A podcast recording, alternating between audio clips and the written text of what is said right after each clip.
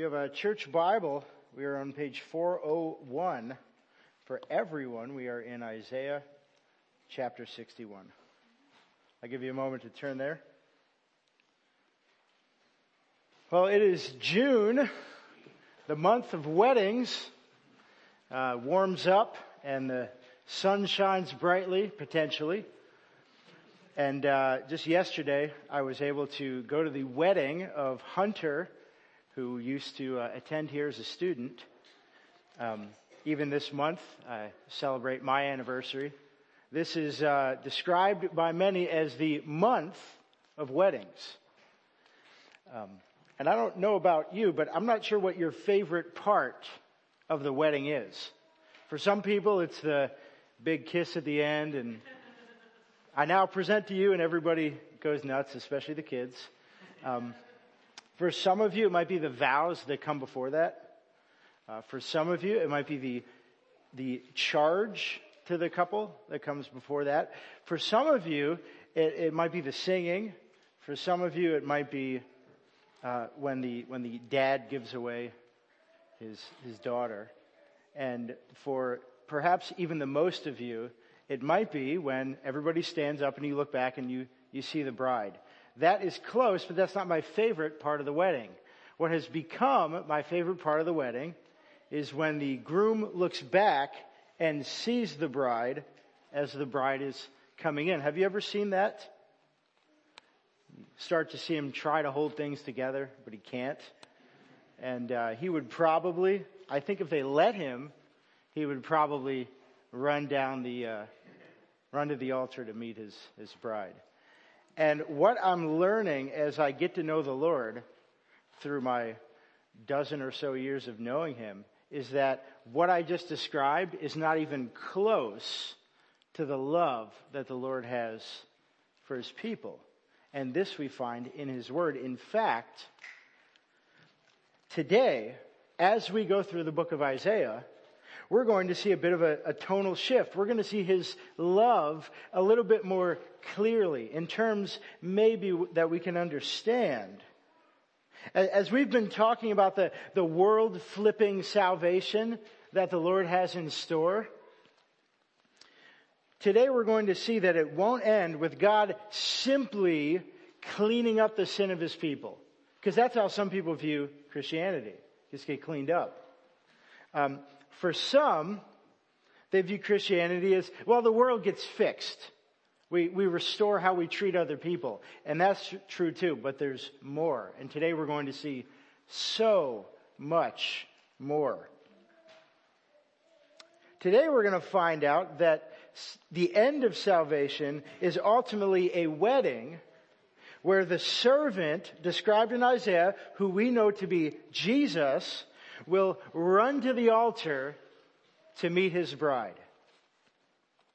Though, I will add in Israel's case, she is not the marrying type. Still though, it's the joy of this wedding that is going to motivate Jesus to be the most tenacious groom in the history of grooms.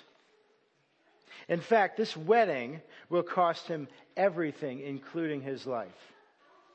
So let's dive into God's Word and take a look at the best wedding you'll ever go to. Let's start in Isaiah chapter 61. And I'm just going to read verses 10 through 11 for now. I, that is the servant, will greatly rejoice in the Lord. My soul shall exult in my God, for he has clothed me with the garments of salvation. He has covered me with the robe of righteousness as a bridegroom decks himself like a priest with a beautiful headdress and as a bride adorns herself with her jewels. For as the earth brings forth its sprouts, and as a garden causes what is sown in it to sprout up, so the Lord God will cause righteousness and praise to sprout up before the nations. The first thing we notice here about the servant is the servant has joy. From his mouth in his soul according to verse 10.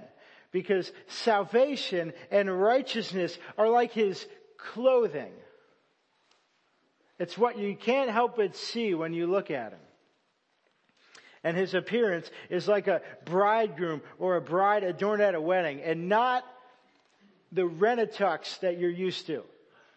That's what you think of when you think of a wedding outfit. But they said decked out like a priest. We don't even know. The salvation he wears is like that. The servant has joy for the wedding that is coming. Now consider the joy that comes as people prepare for a wedding. Only 256 days, sweetie, they decide to tell the entire internet. That's nothing. That's nothing compared to the servant in verse 11. He's like a garden sprouting up before the nations. The servant's joy will reach every nation and sprout up in praise. Guess what entire world? I'm getting married. Now that's great, but have you ever actually planned a wedding? There's a reason why some people take a year or two. It takes tenacity. So many details. So much can go wrong. So much family drama or potential for family drama. One of my favorite couples had their first fight at their wedding reception. Are they here? I'll let you, I'll, I'll let you guess. Ask around during fellowship time. What makes people endure such a thing? That I might add, you barely remember. I barely remember my wedding day, and that was like nine years ago. What motivates people to endure? The joy of what is set before them. In this case, the wedding. I'm getting married. So they just work through all the, the difficulty. They're not motivated by whatever trouble is present around them. They're looking forward to that day. So the joy motivates and the tenacity follows, and you're going to see that a lot this, this morning.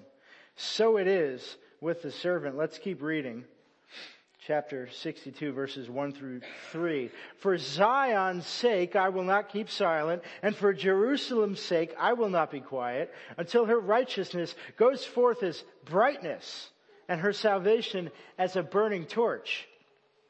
The nations shall see your righteousness, and all the kings your glory, and you shall be called by a new name that the mouth of the Lord will give.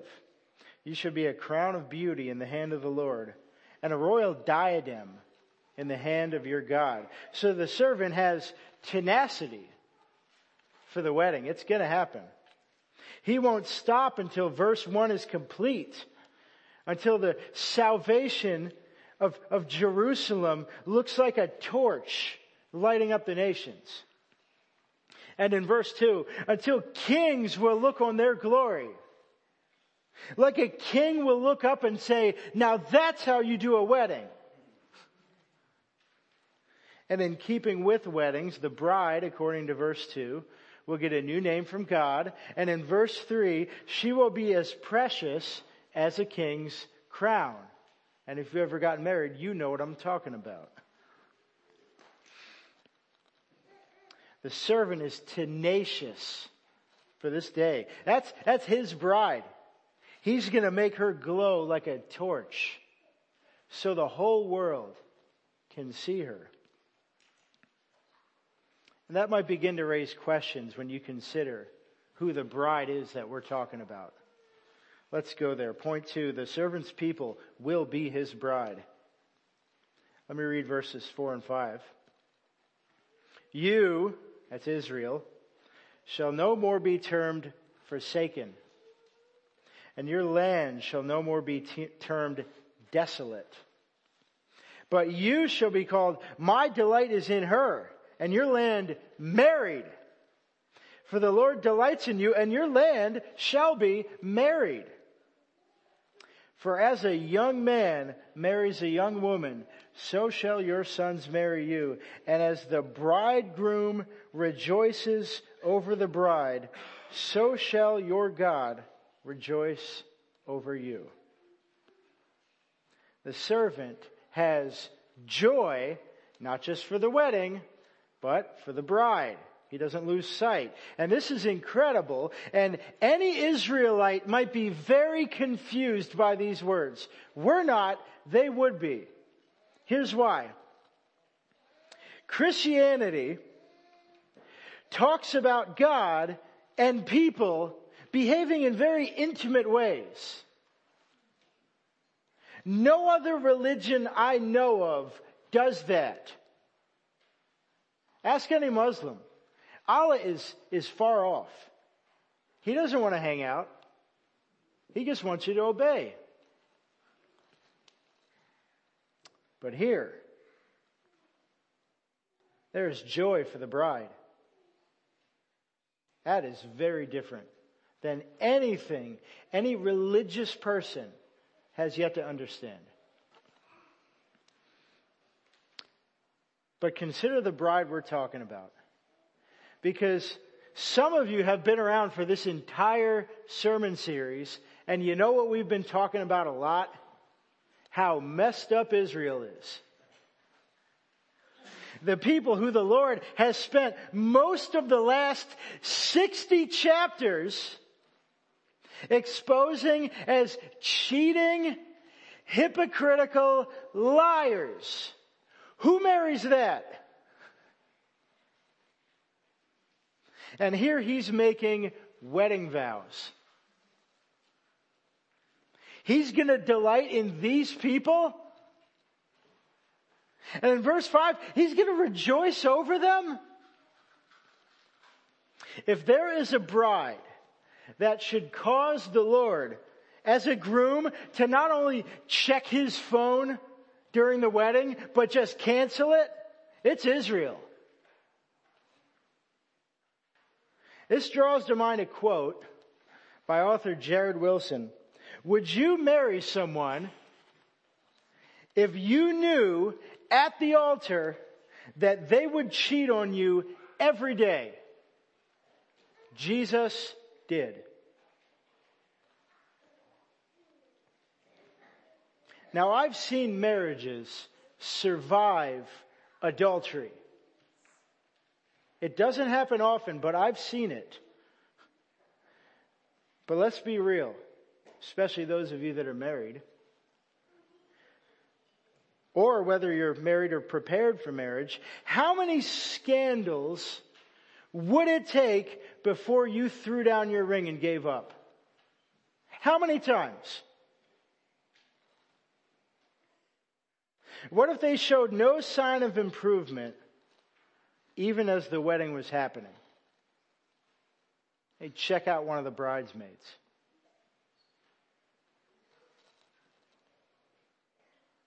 This servant, he's motivated by something very different than we are, isn't he? And the clue is in your subpoint. Because I said he has joy for the bride, not joy in the bride. That's not his motivation. Not her as she is. As we read back in verse 10, the source of the groom's joy is God. God's mission of salvation. And so God's servant, clothed in the righteousness of God and sent by God, looks at this unfaithful bride and says, I'm going to make her mine for the glory of God. And his joy for the bride, I might add, is not something just for the wedding day. This isn't some big party and then back to normal life. He's gonna make this thing work. He's going to make it amazing. Just as the servant has joy for the bride, he'll have tenacity for his bride. In fact, we see evidence of it everywhere. Let's read verses 6 and 7 and see that tenacity. On your walls, O Jerusalem, I have set watchmen all the day and all the night. They shall never be silent. You who put the Lord in remembrance, take no rest and give him no rest until he establishes Jerusalem and makes it a praise in the earth. The servant has tenacity for his bride. He's got good men guarding her walls, protecting his bride. Or in God's case, he has people like Isaiah and all the Old Testament prophets to make sure she's not snatched away.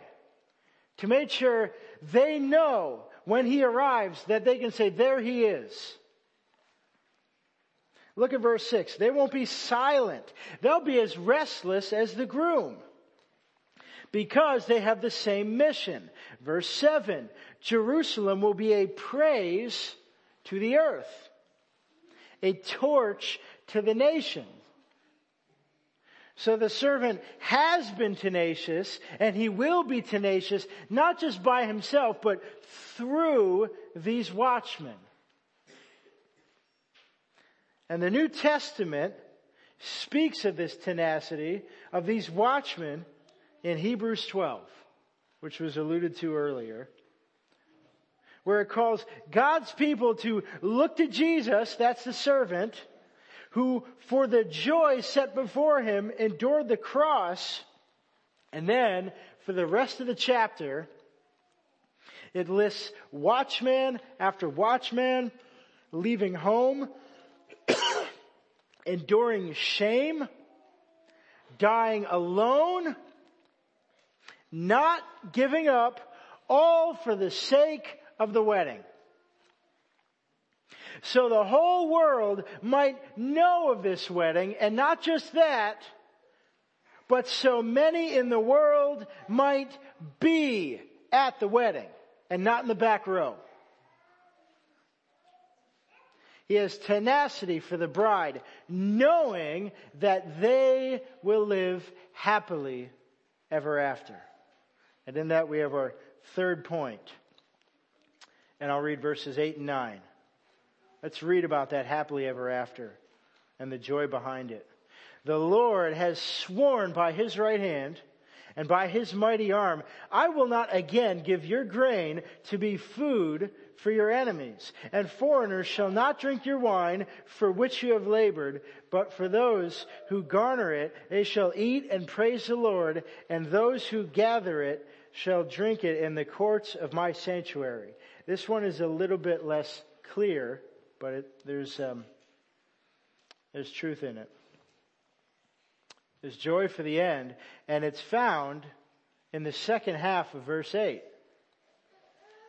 Because this promise to never give away their food and drink, this makes a lot of sense if you really, really, really know your Old Testament.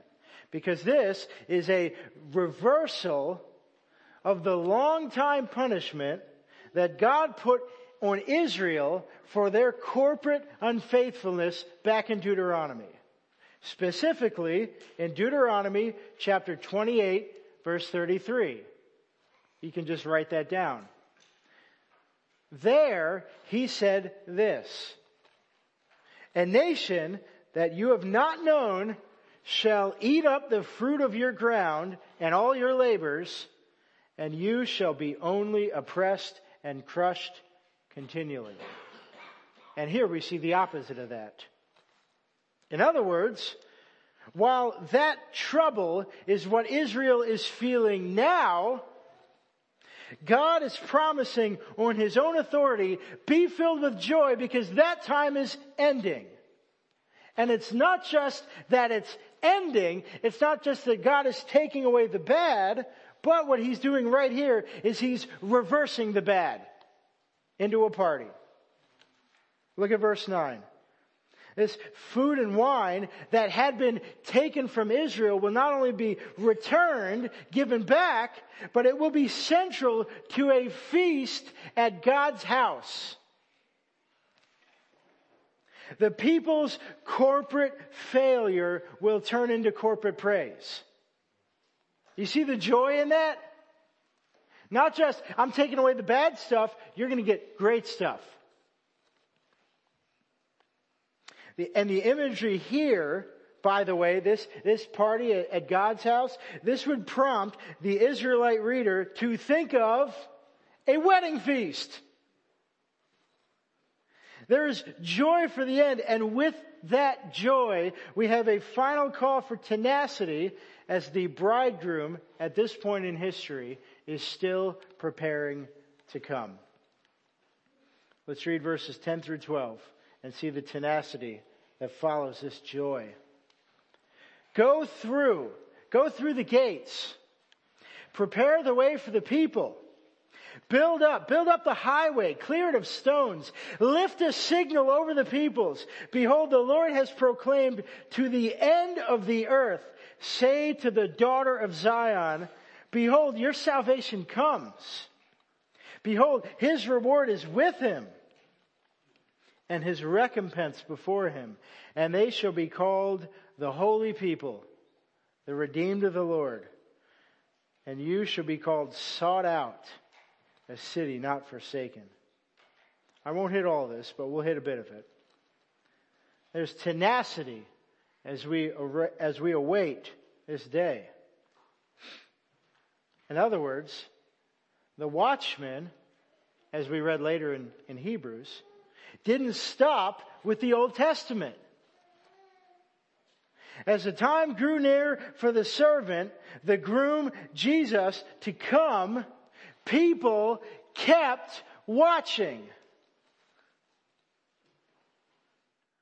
There was a man born much later who lived in the wilderness. Calling people to watch for the servant and to receive baptism in preparation for salvation. Do you know who I'm talking about? John the Baptist. He would use these very words calling and working for the path to be made clear. And then when the servant came, he'd say, there he is. There were shepherds who watched their flocks by night. They saw it. There were astrologers, wise men, who watched for signs and came from the east. They were looking for it. There was even an old man who waited in the temple of the Lord for decades, promised by God that he would not die until he saw the servant. And when he looked down at the baby Jesus, he finally said, Lord, I can die now. For my eyes have seen your salvation. All of the watchmen did not give up, waiting tenaciously, finally calling for all people, people like us, to look down and say, there he is. This text shows us why Christianity is the joyful and tenacious mission of salvation. If you're tenacious, it's because you're joyful. And if you're not tenacious, guess what? You've missed the joy.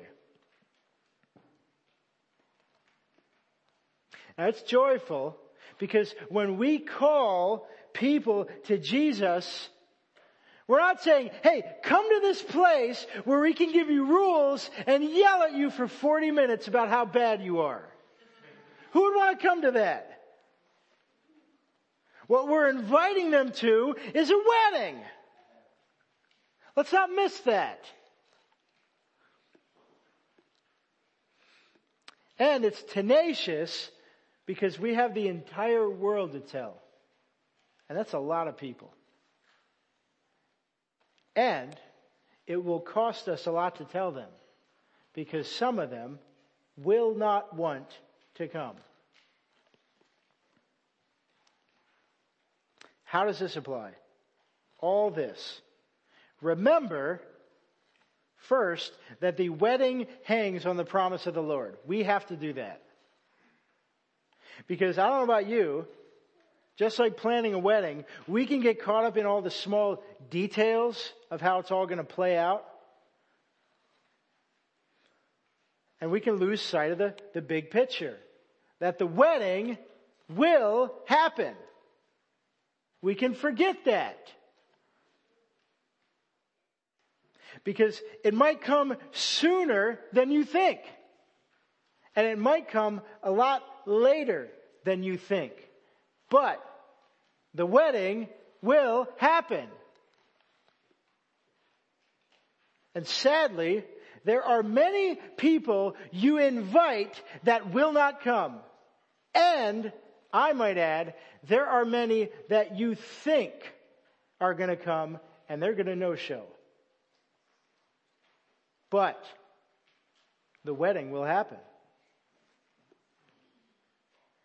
Some of the people you never dreamed of inviting, they're gonna show up. the wedding will happen. And it might not look like what you expect. The road there might be a lot harder than you thought. But as long as the groom is there, who cares? You're getting married. The wedding will happen. So, let that joy make you tenacious. I might add, even if you're a bit annoying to people. You think engaging, you think engaged couples care if they're annoying? They don't care. They get married. People might and will turn you down. People might no show. You, after the trouble, after hardship after hardship, might question, is the wedding gonna happen? Yeah, it's gonna. And one of the surest reminders that the wedding will happen, right there. Communion. That's what we're gonna do today. Because it's a way we can, according to verse 7, put the Lord in remembrance and stay alert as watchmen. Jesus himself set this reminder in motion on the very night he was betrayed. Because when he was betrayed, guess what his disciples thought? It's over! But it was just beginning. Jesus himself did this to encourage his disciples to remember that the wedding will happen. And then, after this, Jesus ran to the altar, but the altar of sacrifice. First to die, securing our salvation, and then he ascended running to the altar, preparing for the wedding day that we look forward to. and the wedding that all of his people around the world are anticipating today and every day. This bread and cup are reminders that Jesus was broken and poured out so that you could celebrate in the temple of the Lord. In other words, the bread and the wine that makes the wedding happen right here. So, if you take part in this, remember that Jesus' blood makes you a spotless bride. And let that joy make you tenaciously run to meet him. Even as you right now have a lot of spots, look forward to the day. The wedding will happen.